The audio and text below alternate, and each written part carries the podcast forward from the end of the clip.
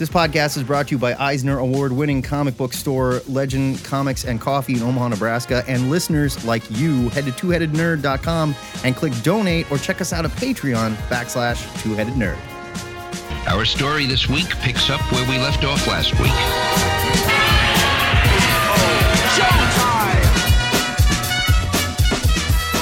Broadcasting from the Ziggurat at Omaha, deep below the metro area, it is our pleasure to welcome you to episode 626 of the Two Headed Nerd comic book podcast. I am head number one around here, and my name is Matt Baum, kids.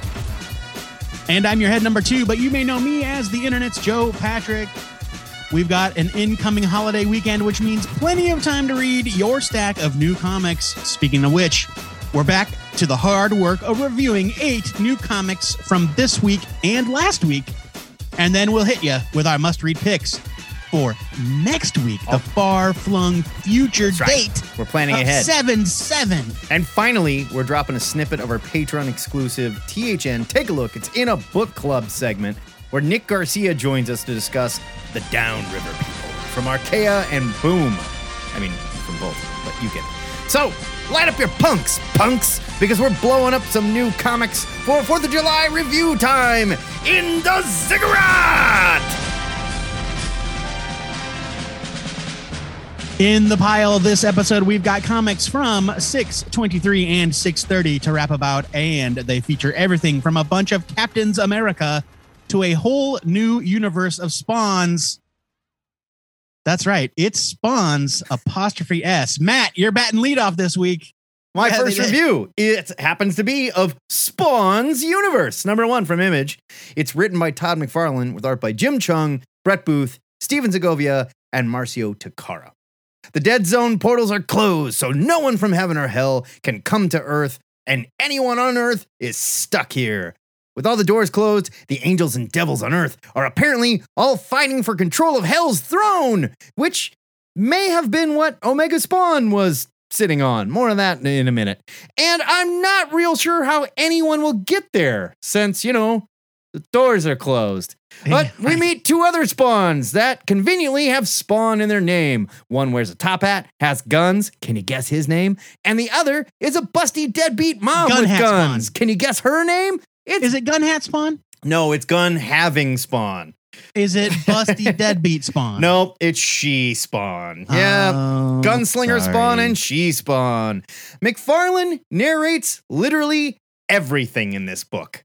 Everything. There's a panel where a cat attacks a guy, and McFarlane says, The cat is attacking this guy. And I'm like, Yeah, I, I couldn't help but notice. Thanks. The story is loose, and it assumes that not only are you currently reading Spawn, but you've been paying very close attention to Spawn from day one. T Mac, as I'm going to refer to him from now on, uses his extreme narration to introduce characters and ideas that may have something to do with other books, paired with a barrage of see issue X for more, which I have said that I appreciate, but not every third panel. Plot points come up and are either overly explained afterward or narrated to a point that hopefully you may just give up and accept that something happened. The backup stories don't do much to bring you up to speed on the other spawns either. By the time I was done, I was exhausted. McFarlane's choice to explain not just the action you are seeing in the panel, but a lot of action that I guess happens off panel, so the artist could just draw more posing, was absolutely baffling. Not only was this a terrible first issue for new readers, but it did nothing to set up any quote universe around the main Spawn book. It's one thing to say that the way Todd McFarlane wrote this didn't do it for me. And mind you, it didn't. But it also just didn't work to invent any kind of universe or make me feel like I need to read more. I, I got to give this a leave it. I have some thoughts. I've been thinking about this for a couple hours now. It's it's never really billed as a jumping on point necessarily. It is, however, it is billed as an event 318 issues in the making. So if you have not read the previous 318 issues, maybe that's on you. However, uh, it is setting up a shared universe of Spawn characters. Yes. And it does that. This issue introduces multiple spawns. So yes, I read this. I read this and I very much um I've I was very indifferent to it. I, I, I don't even know if I had a reaction strong enough to say that it was bad. I, I like I think it was bad as a jumping on point. Yes. Uh, do I think McFarlane is a very strong writer? No. Uh, have I read worse comics? You bet. Oh, sure, Uh, sure. Eh, but but um you know todd's been doing this like todd and uh, uh t-mac sorry and um and elars right they've been doing this they've been doing this for 30 years straight Sure. it's not like it's not like eh, you know Liefeld who's passed the baton to other people or even Jim Lee or or whomever. These guys have been at least they have at least had a hand in their universes either directly or indirectly for the entire time. That's fair, but where are you going with this? Mm, So I'm saying like this isn't Todd's first rodeo. It's certainly it's it's not that he's new to writing. It's just that I don't really care for his writing style and he is overly wordy. Well, didn't you think Like, it I was got- I weird got- how they would do things like like look at this medieval spawn backup where Yeah. medieval spawn literally flexes the whole time while Sure. McFarlane just narrates a story of what happened before the flexing started and Yeah. what's going on during the flexing without showing yeah, you. no, it- like you're right. It- it- you're not wrong. It's you're not such a wrong. Uh, weird like, I actually did. Like I thought that the she spawn story a- a- had kind of at least a little compelling hook to it. Like she's a single mom, you know, that like had Is to she? abandon her kid Is she a because she, mom? Because she's not around to raise that kid anymore. I, like she she had to leave her family behind because uh, she's constantly like like at, at least there was something there, right? you Fair know what I'm saying? That's fair. the rest of it though i was like i don't know what's going on i like i i am familiar with the i am i am aware of the existence of a character named Cygor. i know that there's a cogliostro but what i don't like there was no clue about anything else that happened in this comic Right. Ome- omega spawn for all the talk about omega spawn Who is he? we see we see Omega Spawn erupting from the ground uh, in one exactly one panel, and so we only see him from the waist up as he's coming up out of the ground. and we and that's assume it. he's bad. That I mean, you can go ahead and, and assume that he's bad. well, news. I mean, his name is. Omega Spawn, Right, so sounds bad to me. I don't know. Yeah. But there's nothing Uh, to say Omega Spawn, who I Yeah, don't know, right. took over hell, or Omega Spawn, who was a real thorn in Spawn's side, or Omega Spawn, who the- who's never like- gotten along with Cogliostro. Give me something. right, right. Like who the fuck was that blue Doctor Doom? Uh, oh, I don't know. No the, clue. The blue, the blue and silver Doctor Doom guy. With, with electric powers that likes to torture, uh, you know, Cygor, who Todd McFarlane refers to as a human shield, even though he's a gorilla. it's like, come on, Well, I thought that was pretty funny. Uh, so okay, uh, so my my review, my rating. Uh, I don't really want to give it a leave it because I think that this is something for Spawn fans, uh, and I'm just not one of them. Uh, the art is good, like Well, the, the art throughout is good. Look who worked on it. They're all exceptional artists. Yeah. Brett, like, yeah, like Jimmy, like Jimmy, you got Jimmy Cheung to draw a Spawn comic. Hey, But congrats! I would take it. uh, I would take that one step further and and say that somehow Todd McFarlane figured out a way to make Jimmy Cheung draw boring stuff. Like even Well, the action sure. wasn't really action packed, and the choices made were more just posed choices. Well, uh, see, a- and that's the, and I think that exposes the weaknesses of Spawn, not the weaknesses of Jimmy Cheung. yes, that, and that's what I'm the, saying. the thing Yeah. that makes Spawn uh, the the number one thing that makes Spawn cool is the huge gape and Right. the massive cha- and like we don't get that. That's it's very restrained, and Spawn visually should never be restrained. Am I wrong? I don't disagree. Spawn should be over the top visually yeah, for sure. th- this is definitely not like what Jimmy Cheung should be doing. Oh yeah, no, no, no, no, no. He's totally wrong. He's totally wrong for Spawn. I don't know what he's doing. The paycheck must have been huge. I hope it was huge. You know what Take that really money to the bank, some Jimmy. attention to this? Todd McFarlane draws his own goddamn comic. That would that have would been, have been, massive. That would have been really cool. You know, there there was one variant cover that was drawn by Todd. I found it unrecognizable as his work. yeah. I, I thought it was so mediocre uh, that it was almost better that he probably didn't draw it. Um. Anyway, yeah, I'm gonna give this a skim it a, a, a- a very generous skimmit. A- a- As a Spawn, if you're a Spawn fan and you're excited about Spawn expanding into a shared universe, a la like Invincible or whatever, great. This is exactly what you want. I want exactly to what you from want. you. I want to know that I'm wrong. Tell me I'm wrong. Yeah, there's gonna be there's gonna be five, you know, four or five other books that spin out of this, all featuring different versions of Spawn. I guess I don't know. Tell have Spawn in the damn name. Come on. I know. Well, like the next one is King Spawn. I don't know what I don't know who King Spawn is. Is King Spawn the original Spawn? Well, is, he, like- is he our Spawn? Spawn is dumb. I'm sorry. Spawn is dumb. I want to know. I want people to. I want people that like it. We haven't done the Defenders in a while, yeah. and I have a lot of problems with the way that we do Defenders Someone because I don't like Spawn. to shout down people. We don't shout them down. We just make fun of them. Yes, we do. I don't like. I don't like just- people to come on and then have their opinions belittled, which is what we have always done. That is what Defenders is for. No, no. I want people to actually defend what they like, and we can shut up about it. As long as they do a good job, we will. We'll No, like, we can shut up right." about it. You- we can you just know shut what? up about it. You defended it and you convinced us. but I want I want people I want somebody that actually legitimately has an affection for Spawn, who is up to date on Spawn, who has read this comic. I want them to come on and do a defender segment, and I promise you, we will be kind. Uh, we will be open minded. I, I will we'll say. be open minded. Um, yeah, unless you do a bad job. no, Like, don't listen to Matt. We well, if will you be go to open court and you are defending yourself and you don't do a good job, you go to No, jail. That's yeah. I, I I just got done telling you I had a problem with the premise of the segment. So, but anyway, yeah, it's a it's a skimmit and it's a very generous skimmit. This book was not for me, and it was so long that I like. I almost thought about posting on Twitter that you were going to make me read something this week that was a friendship ender. After 20 years of friendship, this is it. You did it. Congratulations. Spawn's Universe is the title that broke us. As far as I know, I'm already dead. Which means I'm waiting for your sorry ass in the afterlife. moving on hopefully to greener pastures our next review is of heroes return number one for marvel jason aaron's i have to say considering how much i've been kind of down on his regular avengers run lately i really enjoyed heroes return. Uh, heroes reborn was the actual event. Heroes return is the Right. finale. Earth's mightiest heroes uh, their memories have been more or less restored and the true villain finally shows his cards. A Mephisto empowered Phil Coulson will stop at nothing to maintain a hold on the sham of a reality that's been built around him, even if that means sacrificing both his personal heroes and those that have been brainwashed into serving him.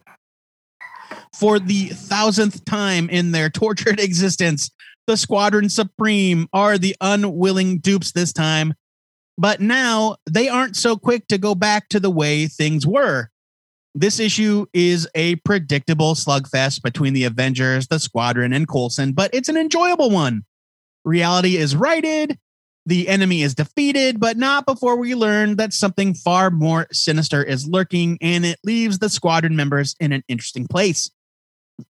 Some people seemed kind of down on this event, uh, but I actually really enjoyed it. Writer Jason Aaron and his collaborators twisted the Squadron's usual DC homage in several interesting ways and the art was strong throughout, uh, at least with Ed McGuinness on the main series. And honestly, it was kind of nice to read something that felt like an event, but without all the baggage of quote unquote changing the face of the Marvel Universe forever or some similar nonsense. Heroes Return gets a buy it. I don't disagree about what you said about like the huge event just being a fun comic to read and not like, oh man, after this, the Black Panther's never gonna walk straight again. You know, Yeah, like, oh right. no, Yes, exactly. or whatever. I'll give you that, but I do feel like as this went on, it sort of felt like Jason Aaron was like, well, I'm gonna dumb things down a little bit and just have some fun here, and we'll just end with a big slam bang fight and we'll introduce a cute Starbrand kid that I couldn't fucking stand. You know, I don't like Starbrand to begin with, and I don't need a cute Starbrand kid saying Well, we already stuff. had we already had the Star Brand baby, and now the baby is a toddler, Yeah. unexplained. and I don't know. I, I didn't love this. I, I I started off having fun with it. I didn't love this, and I thought the big punch fight in the end was fine. I mean, but how else did you think it was going to end? I don't know how else you get out of it. I'm tired of the Star Brand. I'm tired of the Phoenix. I don't need it in my Avengers. I am tired of the Phoenix. stuff yes. like that it just wears on me and i think this was fine it was fine it started fun it ended okay i'm giving it a skim it eh, whatever. I thought it was fun. I thought it was fun, and that's fine. I get it. I get it. I think I'm over Jason Aaron's Avengers. Well, I am too. I really am. I think I, I it's just like, thank you. Thanks, Jace. Time for somebody new. so uh, Yeah, I mean, we're he's coming up on issue fifty, so I'm not sure what's going to happen after that, but Right. we'll see. we'll see. Hawkeye, hands off. Simmer down, Glamour Pants. I'm just changing a curly fuse. Tell you what, Joe, you put Puck in a book, and I can guarantee Matt Baum's going to review it. Gamma Flight number one is my next review from Marvel. It was written by Al Ewing and Crystal Frasier with art by Lan Medina. Puck, Doc Samson, now a green Sasquatch monster called Doc Sasquatch. Titana and her boo, the Absorbing Man, Dr. Charlene McGowan, and the horribly mutated Rick Jones, who was sharing a body with a teenager named Del Frye, are on the run after being sent to collect the Hulk. When they discovered there were bigger gamma threats in the world being mistreated by government and covert agencies, they decided to help the Hulk out and decided to do the same for the other gamma affected victims. There are some legit sweet moments between Crusher Creel, Absorbing Man, and Titana here, and I love their relationship. I also love that Puck is running the team, but I gotta say, Lan Medina's art wasn't as great as I've come to expect from him, and the costumes were pretty lacking, especially Titana's one piece swimsuit and booties. I like the idea here, and fans of Ewing's Hulk will feel right at home. The team has a solid premise. There's a very interesting character return on the last page, although some weird going on with that character's face. Gamma Flight is a fun use of these characters, though, and a good place to clean up some of the messes that they found themselves in thanks to Ewing's sweeping Hulk storyline. I'm giving this a buy it. Okay. Uh, uh full disclosure, I did not read this Oh, on purpose. It th- it was on purpose. I I chose not to read it because I'm behind on Immortal Hulk, and while with some books that might not bother me so much, I'm like super invested in the there Immortal is Hulk. nothing here that would spoil anything in Immortal. Uh, Hulk. Well, I think yeah, like I'm not even up to the point where there where this collection of characters is a group yet. Like uh, so I'm I'm a ways back. So I will say though, I did flip through it a few times. Uh, and I totally disagree about the art. I thought Leon Medina uh, did great here. And the costumes, I understand where you're coming from with the costumes, but it's kind of a theme. Like they're sort of like matching outfits, no, like I, I get X-Men. that. You could do a better matching outfit. I'm but but I'm just saying like I like I kind of I get it. I get it. Right? I understand they were going for a thing. You might not like the thing, but I get it. I at least get it. Um but no, I thought the art was very good. Uh Elaine Medina Elaine Medina is an artist that I am constantly confusing with Pia Guerra, who uh co-created and drew Why the Last Man. Really? yes, just because of the names. I don't know why. I uh, like I have no idea why. Um, just like in my head, those two names they they get converged. And uh yeah, so when I when I was like, oh, Land Medina, Land Medina, that is a totally different artist.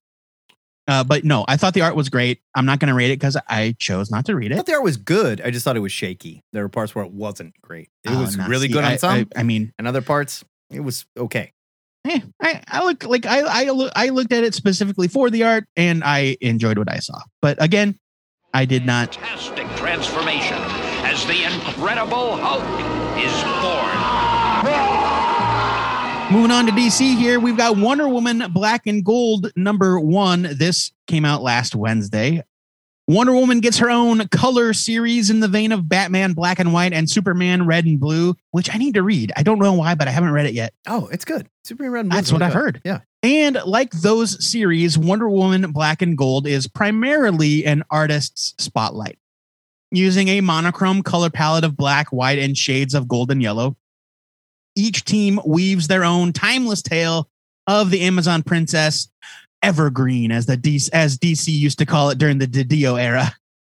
There's nothing to worry about here continuity wise, aside from the broad strokes like her association with the Justice League, uh, she's got a mom. She's from an island. You're you're good to go. All of the stories range from good to great, with a few that really stand out as exceptional. Uh, my favorites were Mother's Daughter by AJ Mendez and Ming Doyle, where the familial bond between Amazons is shown to be all too human. Yeah, I didn't Uh, like that one at all. That was you the- didn't like that, was one at all. I one- loved that one. Like that, the humanity there, I That really was the enjoyed. only one I didn't like. Like, all right, well, all right. Let me tell me they have and then you can Wi-Fi on the island? Really? Come on. Saw Why don't have like, why Wi-Fi. Come on. I think I would think that they'd have Wi-Fi on the island by now. That was the only one I didn't care for. Whatever. Uh, I'm Ageless by John Arcudi and Ryan Sook, exploring Diana's time fighting alongside the Allied soldiers during World War II was amazing. Yeah. And The Wager by Becky Cloonan, where the legend of the golden lasso of truth proves stronger than its actual powers. Wonder Woman Black and Gold number one is a great collection of character pieces exploring Diana's place in the DC universe without any baggage that might come from trying to place it firmly into any sort of slot in the DC universe. I'm giving this a buy it. Matt is heartless. I can't believe he did not like the mother daughter No, it's a story. It huge was- buy it was from so me good. as well. I just that first one, it was too, it was too human. It was a little too human, and it almost felt like, to me, they said, "Well, you know, like write a Wonder Woman story about her mom." They're like, "All right, I don't really know anything about Wonder Woman, but I'll write a really cute story about a mother and daughter," you know, and that's fine. But Wonder Woman and her mom are not your typical mother and daughter, and I don't believe that they one that they have problems with their cell phone and and mom who's a god can't remember her password and stuff like like it was just too cute. The rest of it was exceptional. I You thought the Becky. Cloonan story was stunning. Absolutely awesome. Black and gold, kind of weird colors to choose for Wonder Woman, but whatever. It works here. I get the gold lasso thing. When I think black well, and and you can't really use blue. yeah, I guess that's a Superman thing. It's just black and gold. I go straight to like fancy late '80s, like black furniture with gold trim. You know, yeah, or like a jewelry store website, or, or um, the Iowa Hawkeyes. But no, th- this is another one of those colored series that they've been doing, and it's a huge buy. They did a really good job here. Let's stay with DC. Move to this week. We're going to talk about Checkmate number one, written by B.M. Bendis with art by Alex Maleev.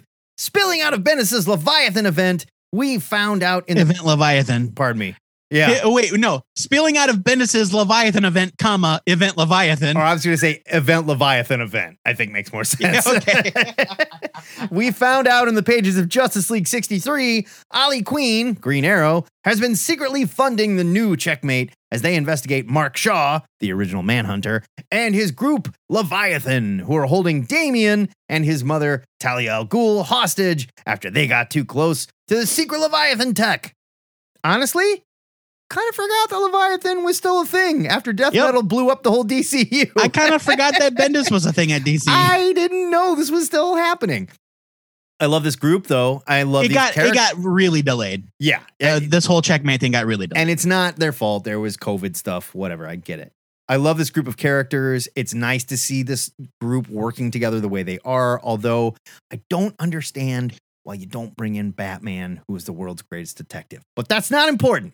Maleev still has the magic, and even his talking head layouts look great. No one does giant shadow conspiracies better than Bendis. And even though I prefer my checkmate as a spy organization, I'll take this for now. I'm giving it a bite. I mean, they're essentially spies. Yeah, but you know, it's not checkmate. No, no, no. It's not checkmate. It's you're not right. It's not. checkmate. It's not checkmate as we know it. yeah, you don't have the Uh, queen and the and the rook yeah, yeah, yeah. stuff. no, no, you you're right. It, it is not checkmate as we traditionally Right. uh, are familiar with them. Uh, I, just a, a, a small point of order because I am that DC guy. Uh, Mark Shaw is not the original Manhunter. He is the 1980s Manhunter. oh, who was the original Uh, Manhunter? The original Manhunter was a man named Paul Kirk, and he was the Manhunter in the Golden Age, uh, who was also the uh, like he got cloned a billion times, and so he was the 70s Manhunter, Oh, the Archie that Goodwin Manhunter. Walt Simonson Manhunter with like the puffy Alright. sleeve, the flowy sleeves and the Yeah, yeah, throwing yeah. stars. I love it. I love that guy. Um, Mark Shaw was the 1980s Manhunter. He was uh, he had some run uh, some crossovers with the Suicide Squad, uh, or Suicide Squad back in the day. I mean, he's cool. Mark Shaw's cool. Um, yeah, I, I thought this was good. I- Bendis at DC since leaving the Superman titles. Um, I'm not. I have not been loving Justice League. I need to catch up. I'm I'm a couple of. I, I mean, behind. I like. Don't get me wrong. It's fine. Um, but it's not like I don't know. Um, it, it's just it's just fine. Uh, th- this I I like this because this is carrying on uh, some of the themes that Bendis was obviously very passionate about at DC. Uh, things that he set up in Superman with Leviathan. Yeah. Um, and I kind of love the fact that Batman's not involved because this group of characters is like none of the big none of the big guns can know about this. well, there was a reason why they didn't tell Batman, and it's been so long that I can't remember. it's been forever. So- It's yeah, it's been and what, that is almost not two years book. at this That's point. not this book's fault. No, no, no. Uh, and so like, yeah, well, like you don't need to expl- you don't need to explain a character's absence. The character's just not there. Sure. It's fine. Um, His son is here though, so some yeah, people you know, might be well, like, that's "Well, because Talia's involved. You know, it happens. uh, but yeah, no, this is a buy it for me. I I've been enjoying this kind of like um, uh, I I, I want to call it a spy book, but really, there it's not it's not checkmate as we know it. But it's just I like this international kind of in- espionage. Espionage is the word I was looking for. intrigue, conspiracy. Yeah, yeah, you know, right. This yeah. uh, kind of behind the scenes, not uh, it's like it's super powered, yes, but really it's more like cloak and daggery stuff. it's also a I very cool Bump. use of of Lois Lane. Very yes. cool. use. Oh yeah. I, I love I love Lois having a ton to do. I fucking love Mr. Bones. I love Mr. didn't- Bones. Director Bones. Director Bones. so sorry. Well, he's director of nothing right Yeah, now because well, yeah. Leviathan destroyed all the the secret organizations. It happened. But yeah, this is a buy it. Of course, Bendis and Maleev. Yes, just give it to me. I I, I want it. Meanwhile, at the Hall of Justice. All right, Yes. Joe Patrick. Enough of this big two BS. Let's slide over to Dark Horse, shall we? It's hot as hell outside. Let's fire up Oh, the, the slip slip and and slide, slide, yeah. and we'll slide through the lawn over to Dark Horse. we we've we did what we did what I used to do with my friends when I was a kid when we couldn't afford a name brand slip and slide. We just duct taped a bunch of trash bags full of water together and weighed them down with rocks. That's sad. it doesn't work as well as you as you'd hope. Yeah, I was rich as hell, so I had the crocodile mile where you you, You run, liar. you, You weren't rich as slide, hell. You, You hit liar. the bump and take a dive, and then knocks your front teeth out. it was awesome. excellent, excellent. I fully expect Yeah. to hear the Crocodile Mile uh, theme song. in I don't think that was crocodile mile. I think that was something else, honestly. uh, I don't know. It sounds legit. Yeah. Anyway, Parasomnia number one from Dark Horse. Uh, I'm gonna reread the solicit for this issue here. It was my pick of the week uh, because I think it's a- an important reminder. After his son disappears, a broken down man braves a nightmarish dreamscape in order to find him and battle the ruthless cult that seeks to rule the land of dreams as the barrier between realities starts to collapse. Now, I read that because the script actually does very little to set up the book's premise. Which is not to say that I didn't really enjoy Cullen Bunn's story, but I do admit that I felt a little lost at times. Like, all of that stuff from the solicit about like the waking world and the dream world, none of it, none of it is explained. Yeah, this is another case where don't read the solicit. It's probably a better idea. Yeah. Oh, if you don't. and uh, we're kind of we're kind of jumping ahead to things that we will be saying in our book review later. yeah. But um, yeah, yeah. So uh, go in cold, please. Uh, I did like the story. Cullen Bunn is right at home here with this kind of horror adjacent kind of kind of kind of tale.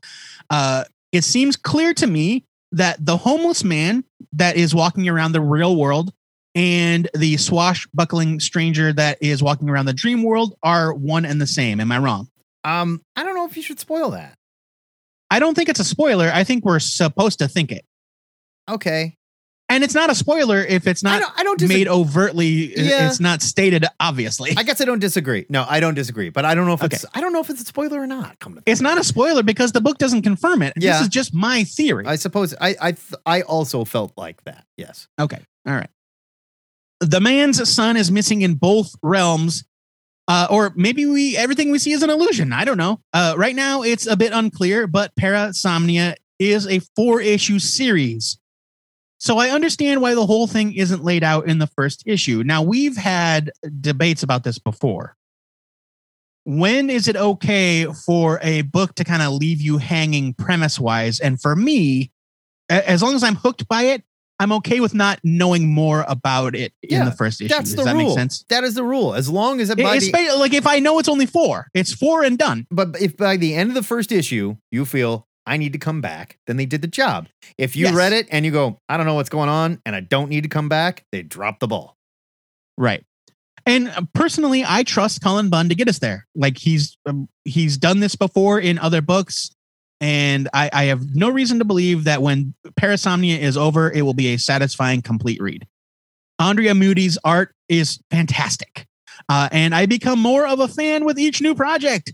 His use of watercolor here really sets the waking and dreaming worlds apart. The dreamscape is endless gray, punctuated by the red of the stranger's cloak and maybe the occasional firelight. Uh, the waking world isn't too much brighter, but at least it feels alive. Oppressively bleak, but alive. There's actual color there. There's green, there's blue. Right. Parasomnia number one left me with some questions, but as we discussed, that's okay. I enjoyed what the issue set up enough to come back for more. And Andrea Mutti's art is a real treat to look at. I'm giving this a buy it. Yeah, this did the job. Do I know what's going on? No. Do I want to know more? Yes. And Yeah, that's, exactly. That's what a good horror mystery does. And Bunn, like you said, guy you can trust when it comes to horror. Moody is on a tear and is getting better yeah. with every book that guy does. Um, what was the Maniac of New York? If you didn't Maniac of New York, yeah. if you didn't read it, you friggin' need to. He painted the whole thing in a very similar style. It was Mhm. a little more colorful than what's going on here. But like you said, the reasons that the color changes is to identify. Yeah, you know, This is the real it's world. A it's a is a dream purposeful world. use of color. Yeah. Yeah, it's a huge buy it for me.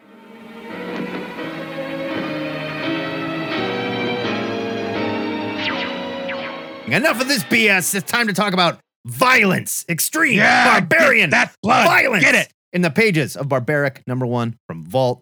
This is written by Michael Moreci with art by Nathan Gooden. Owen the Barbarian was living his best life. He was fighting, sleeping around, drinking, fighting, and repeating until he was cursed by witches with the worst punishment he could possibly imagine. He's being forced to be a good guy. Worse yet, his trusty axe now speaks to him and acts. Man, I hate this punny shit, and I didn't mean to write it. And is acting, there we go, as his supervisor, letting him know who he can and can't kill.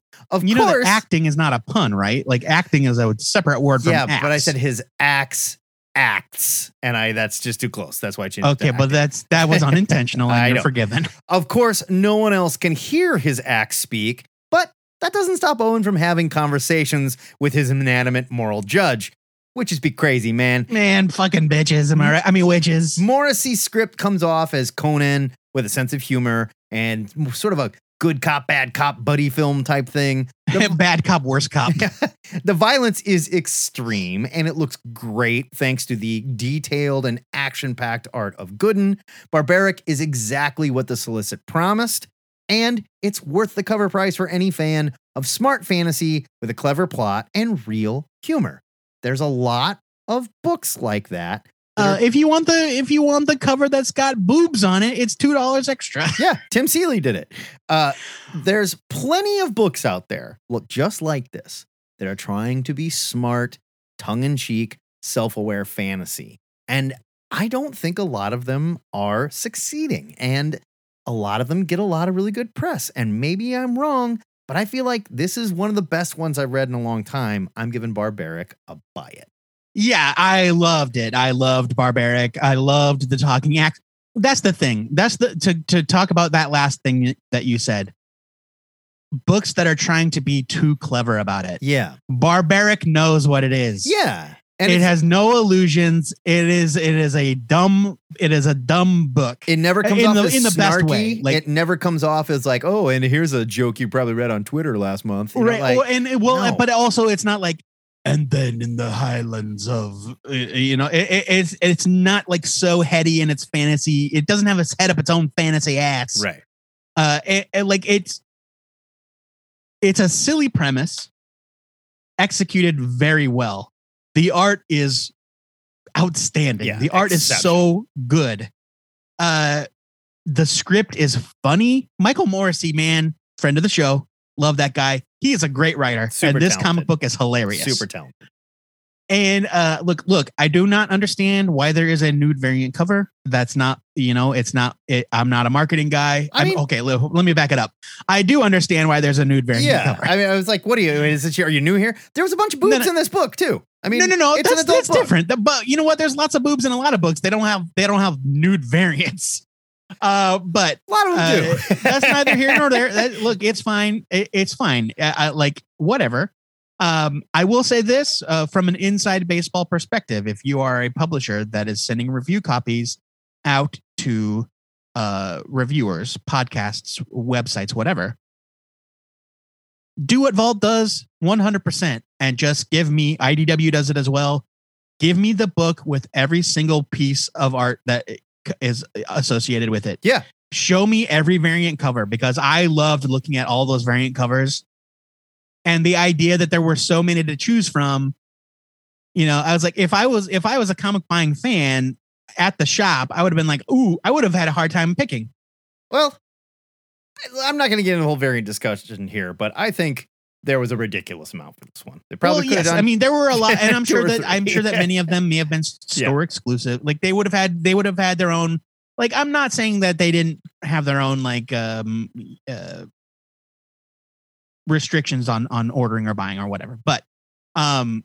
I but I still I want to see them. I want to I want to see them. I want I want to see uh, see all the crazy art, and they provided the crazy art. I loved it. This is a huge buy it. Um, yeah, I can't wait for more of this. The, the, even the naked one, I- pretty good cover. It- I mean, yeah, it's a good drawing. What do you? I mean, what do you want? I'm not a. I'm not a monster. I get it. I understand the appeal. Not me, man. I think naked ladies are disgusting. yeah, Ugh, you they do. make me yeah, ill. I knew that about you. Um, I but like uh, right from the jump where where they said that the guy's name was Owen the Barbarian. yeah. I was like, yes, yes, thank you. And he even makes a joke about it, how like like songs were written, like you could write songs about it, but there are no good words that rhyme with Owen. uh, yeah, I loved it. Buy it. Wrapping up our reviews for this week is the United States of Captain America number one. Uh, no surprise here; it comes from Marvel Comics. Now, I was a little worried when Marvel announced this series, despite the jokes that I'm sure Matt Baum is already preparing to make. It had nothing to do with the idea of introducing new, diverse characters inspired by the ideals of Captain America. What Rather, am I thought What it you- would read like out. nothing Why am I being thrown under the bus for making because diversity? the- because if I let you do it, the first thing out of your mouth will be Joe hates gays. Joe hates the gays. oh, you mean here we are. It's Pride Month. Joe me hates the gays. making fun of you? Okay. Yes, I thought you were like, Uh, I would be yes, the one no, that's you like, are making fun of me I don't for need being no worried about the diversity. My Captain America. No, no, no, no, no, no. You, I was, I was worried about you making fun of me for Ah. being worried about the comic. Gotcha. The reason I was worried, uh, at least at first, is because I thought it would read like nothing more than Marvel trying to check off more boxes on their diversity checklist. Yeah. Right. Uh, and again, there's certainly nothing wrong with that in theory, but there is a healthy amount of cynicism that I can't help but feel when a corporate giant tries to do anything truly positive. Uh, see also, we discussed it before. Uh, Twitter logos turning rainbow colored when uh, they donated to the GOP. Right. Who are you trying to fool? Which brought me to something uh, again we that we touched on in our Pride episode last week. When it comes to efforts like this, you have to trust the motivations of the creators involved, not the corporations. Luckily, the creators behind the United States of Captain America do a tremendous job setting up the premise of the series and introducing us to our first new cap, Aaron Fisher, the Captain America of the Railways. On the eve of Steve Rogers donating his iconic shield to the Smithsonian for a special exhibit, a superpowered thief dressed a whole lot like Captain America breaks into his apartment and steals it.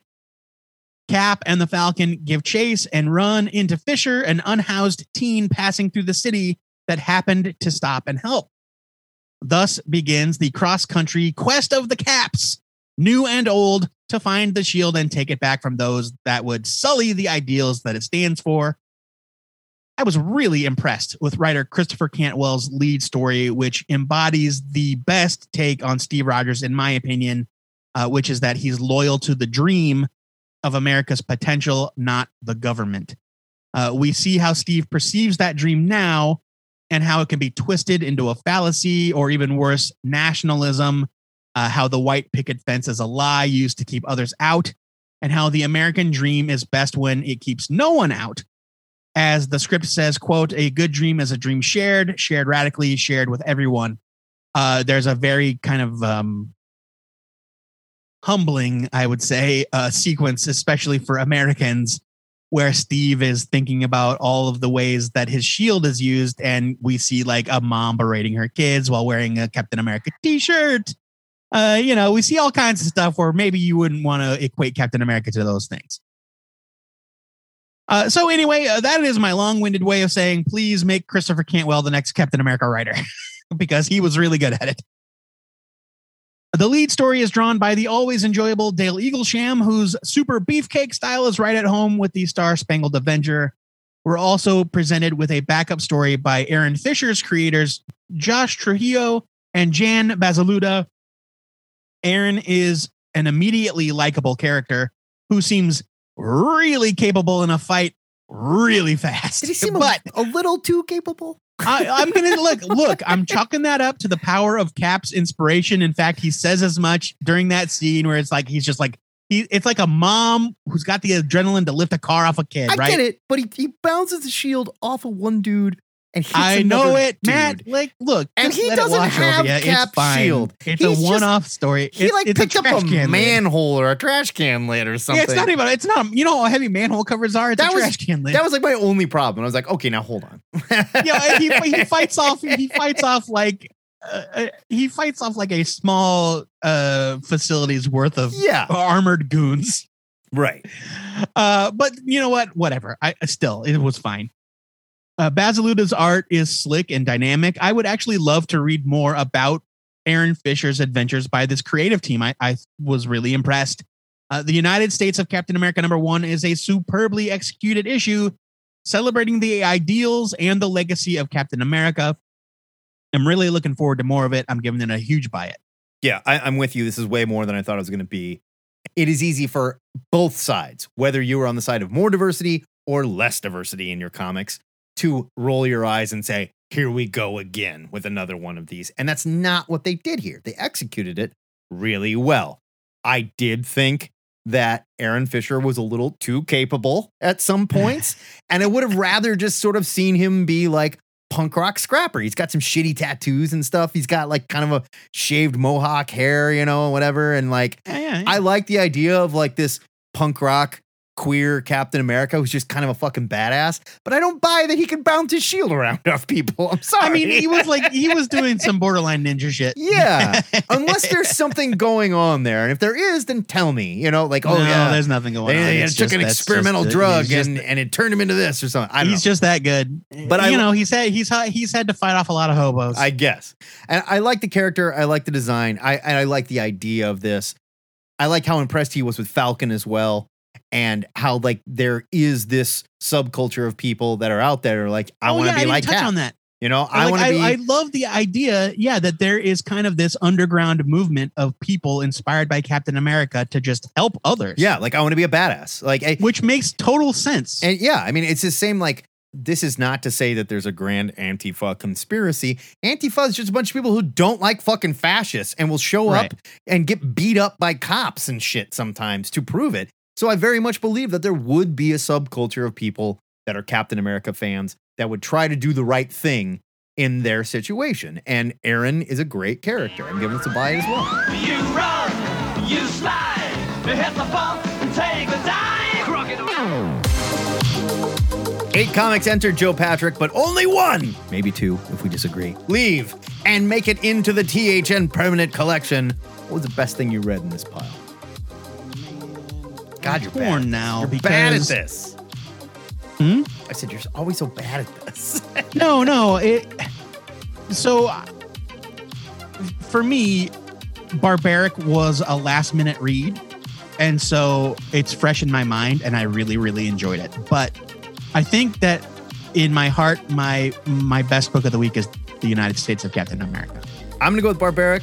I really like, you know, United States of Captain America, but Barbaric just felt fresh. It felt fun. It's got a great plot. It The- did, the yeah. art You're absolutely, and, so and you know what? good. Now we get to have both. We get to put both in the collection. There we go. You can find our picks of the week and the episode's review list on our Twitter and Facebook if you want to read along. But there were way more than eight comics on the stand, so let us know what you thought about our picks and anything that you read on our live call in show, THN Cover to Cover, this Saturday on Facebook Live from 11 a.m. to noon Central Time. After a hot review session like that, it's time to cool off in the THN Sanctum Sanctorum, where we discuss our must read picks of next week. It's been hot as hell on the West Coast, and I've set up a cold tub powered by some beard trimmings of Ymir the Frost Giant that I picked up on eBay just in time for the heat wave to hit the Midwest, Joey. If these nerds are only buying one comic book next week, what should it be? Isn't Ymir just made of ice? Yeah, but he's got like a weird ice beard. Okay, so basically you just got some ice on eBay Yeah, yeah, that yeah, somebody they- told you was from Ymir's face. No, it's got a certificate of authenticity and everything. Who signed it, Matt? Did Ymir sign it? No. Stan Lee did. My pick for next week is Blacksmith number one. Get it? I just now got it. Blacksmith number one. you didn't get From that. Ahoy. Really? You didn't I didn't get it at first. I, I like I read it. I didn't say it out loud until just now. I was like, oh, All right. Blacksmith. All right. It's from Ahoy Comics. It's written by Eric Palicki with art by Wendell Cavalcanti. That is a name I very much enjoy saying. It is uh, a bunch of pages for $3.99, like all of Ahoy's books. Here's your solicit. Meet Janie Strummer Jones, just an ordinary werewolf PI trying to make it on the mean streets of LA. When the case of a lifetime falls into her lap, it's up to her and her charming Jin, Jin, the Jin assistant Ben Salat to figure out just how many silver bullets have been used. Just where the silver bullets come from, anyway? Probably from the blacksmith, The silversmith, right? or I guess from the silversmith. I don't know. uh, you know what? I don't know. Stop saying the Jin. Just say genie because it's too too hard to read. Sorry, I'm sorry if that's culturally insensitive. Yeah, it's too hard be. to read out loud. Might be, buddy. And you don't have to say Jin. You just say Jin. The D is silent. It's a Jin genie. Yep. There you go. just just like the song. Yeah. Um, I really like Ahoy Comics, and uh, this sounded fun. Um, fun fact: this has nothing to do with why I picked it. I just like I really liked the cover. But Eric Palicki is the brother of Adrian Palicki or Adrienne Palicki, uh, who played Mockingbird on Agents of Shield. She also played the blonde one on Friday Night Lights. I don't know her name. The TV show, I have a question, not the movie. real quick. Yeah. What's this Jin Genie song you're talking about? Isn't there a song called Gin Genie? No. There's one called Jean Genie by David Oh, Bowie. Yikes. Uh, yeah. Well, that's me. That's on me, guys. My pick for next week is Masters of the Universe Revelation number one. It's from Dark Horse. How they got this license? I mean, good for you, Dark Horse. I don't want you to go away. But how did they get this license? What do you mean? The Masters of the Universe license has jumped around a billion times. I know. I'm just surprised it's not like an IDW or Marvel or something. I don't know. This is written by Kevin Smith, Rob David, and Tim Sheridan with art by Mindy Lee, Rico Renzi, and Deron Bennett. Here is your solicit. This is the official comic book prequel to the upcoming Netflix television show written by executive. Pre- okay, we already read that. Good work. This is Yeah, yeah, good yeah. stuff.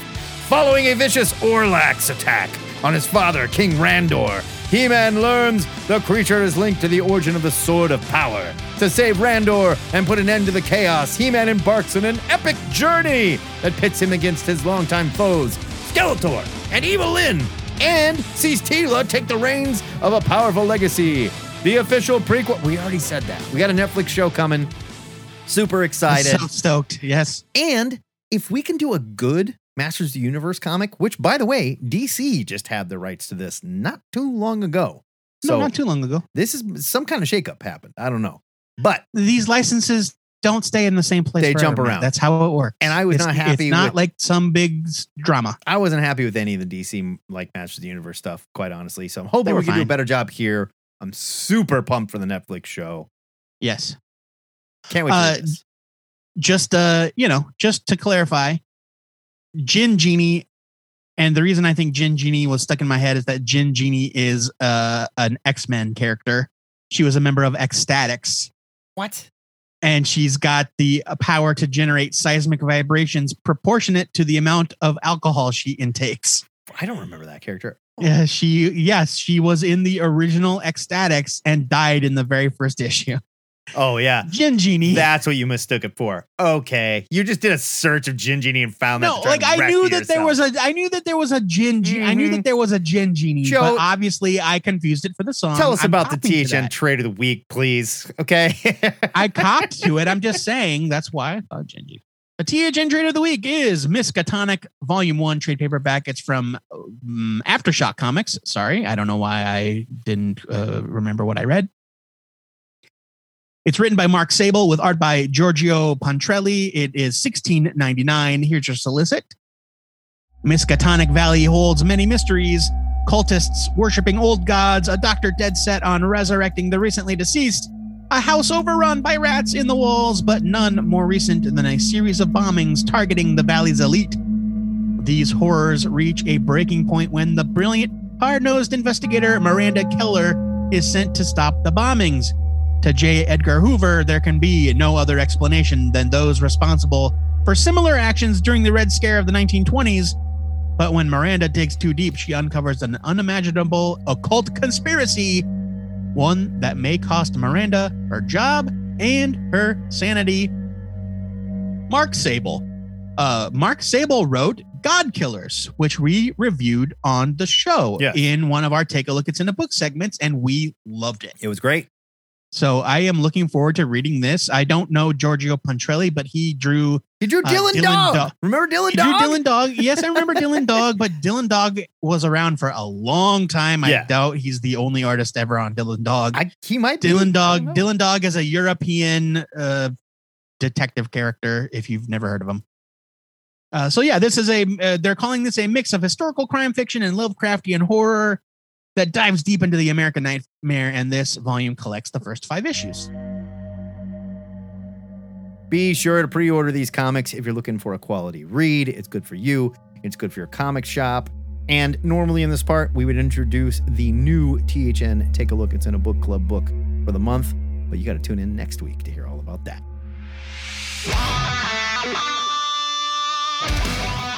And speaking of our book club, at the beginning of each month, we invite a friend of the show to discuss a graphic novel for our Take a Look. It's in a book club Patreon segment. This month, our buddy Nick Garcia, aka Black Scorpion the Three, sat down with us to discuss The Down River People from Archaia. It is by Adam Smith and Matt Fox. So here's a taste of what you'll hear when you become a patron for as low as $1 per month. Today we're talking about the Downriver people. This book is from Archaia, your creative team. It's written by Adam Smith with art by Matthew Fox. Now, before we get into any of this, does anybody know these guys? Do have we read anything else by them? Because they've written some other stuff that got quite a bit of attention, like Eisner nominations. No, I haven't. Uh, they uh, the Long Walk to Valhalla was the name of it. right? Yes, that was of the one- Books? I think that was the first one they did, and it got quite a bit of press. And I believe that was one that was I've also never- Eisner nominated. No, I've never read it. Fair enough. Nick. No, same here. No. Okay. The art looked familiar, but when I looked through their CVs, it's No, like I don't. I you know. thought so too. I looked at it and was like, I know this guy. And then I, I haven't read anything they've done. So we're all new here. Here's your solicit to get us started. In order to keep his father's speakeasy afloat, Myers unwittingly gets caught up in his family ties to the occult, which is kind of a spoiler, you know? Because if you didn't read that, you wouldn't know for quite a while. It's a huge spoiler, and it, it it says it on the back cover, and I'm glad I didn't read it in advance. Okay. Myers Carpenter is a bootlegger who just inherited his family's bar, the Flatbed.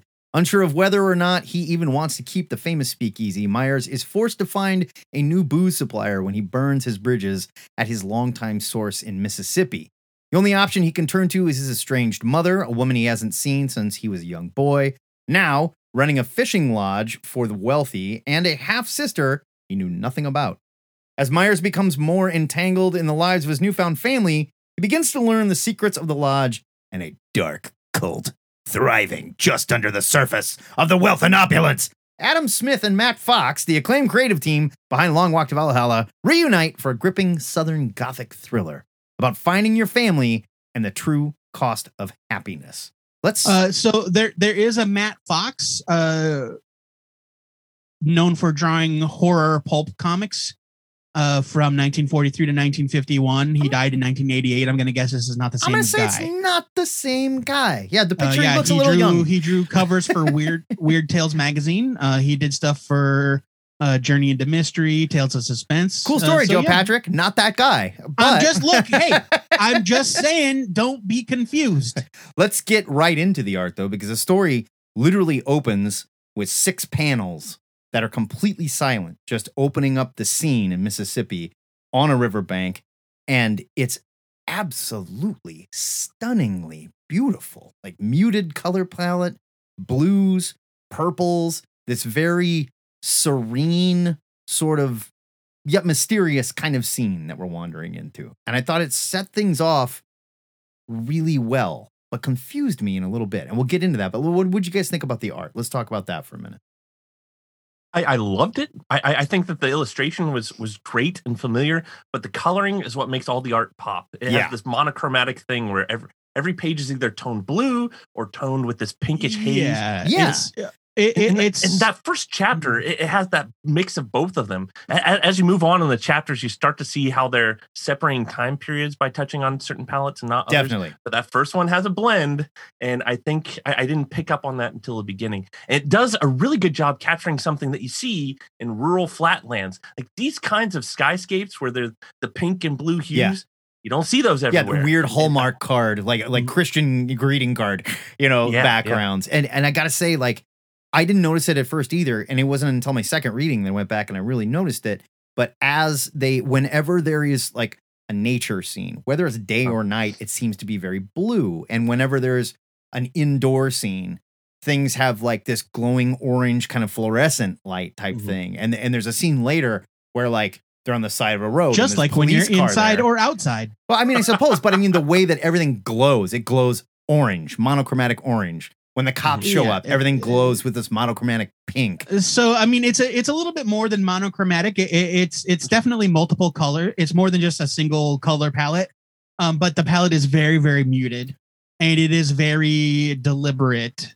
Uh, Definitely. the choice between what colors are used in which scene, and you know, like so when there's uh, when there's um it, th- this this it, this book spends a lot of time in the dark Yeah. uh, specifically outside and whenever there's a a flash of light from anywhere whether it's like lights hanging in the trees or light from a nearby building it's bright like it glows like matt said Absolutely. um and and so the color uh, fox uses the color here to very very good effect Absolutely. Like just an opening scene where we find out this is Myers at his father's funeral.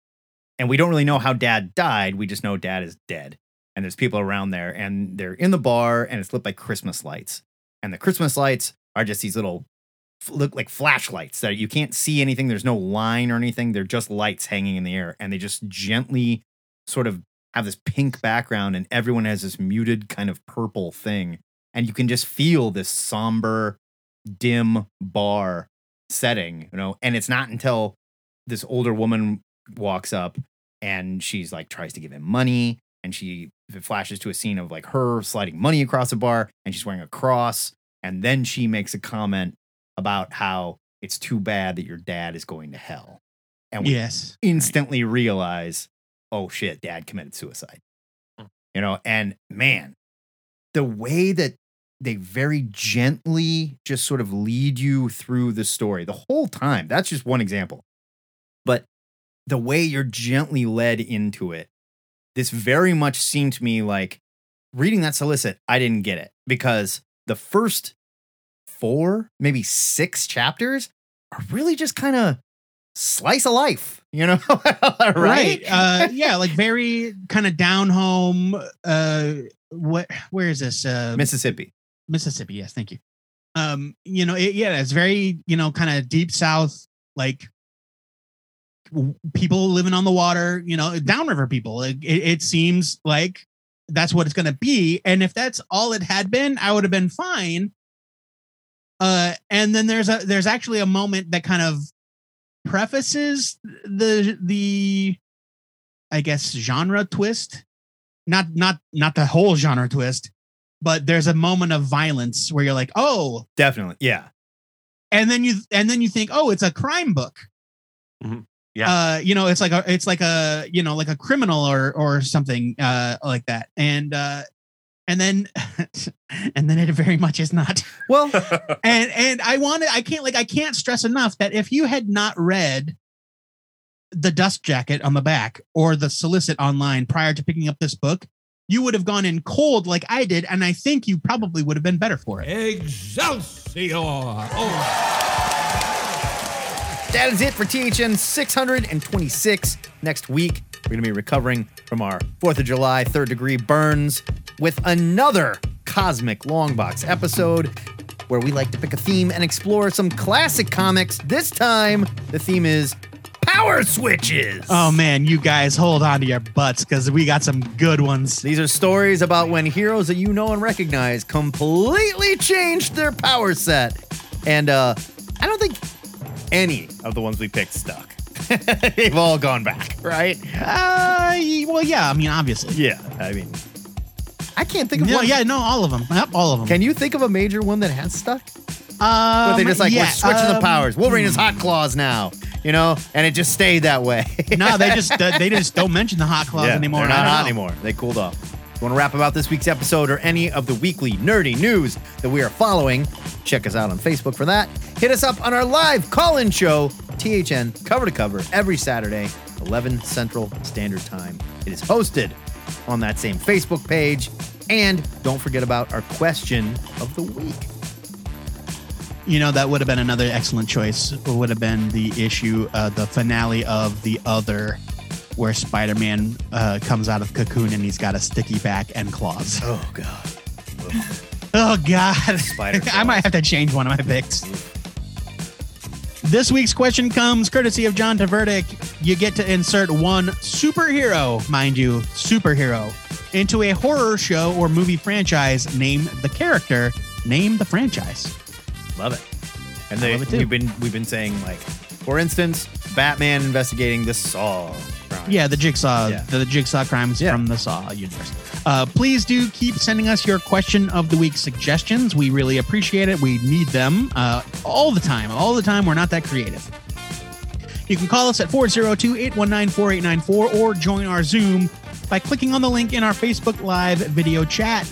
And if you can't be there live, shoot an MP3 to twoheadednerd at gmail.com or leave a message on the hotline and you could be internet famous.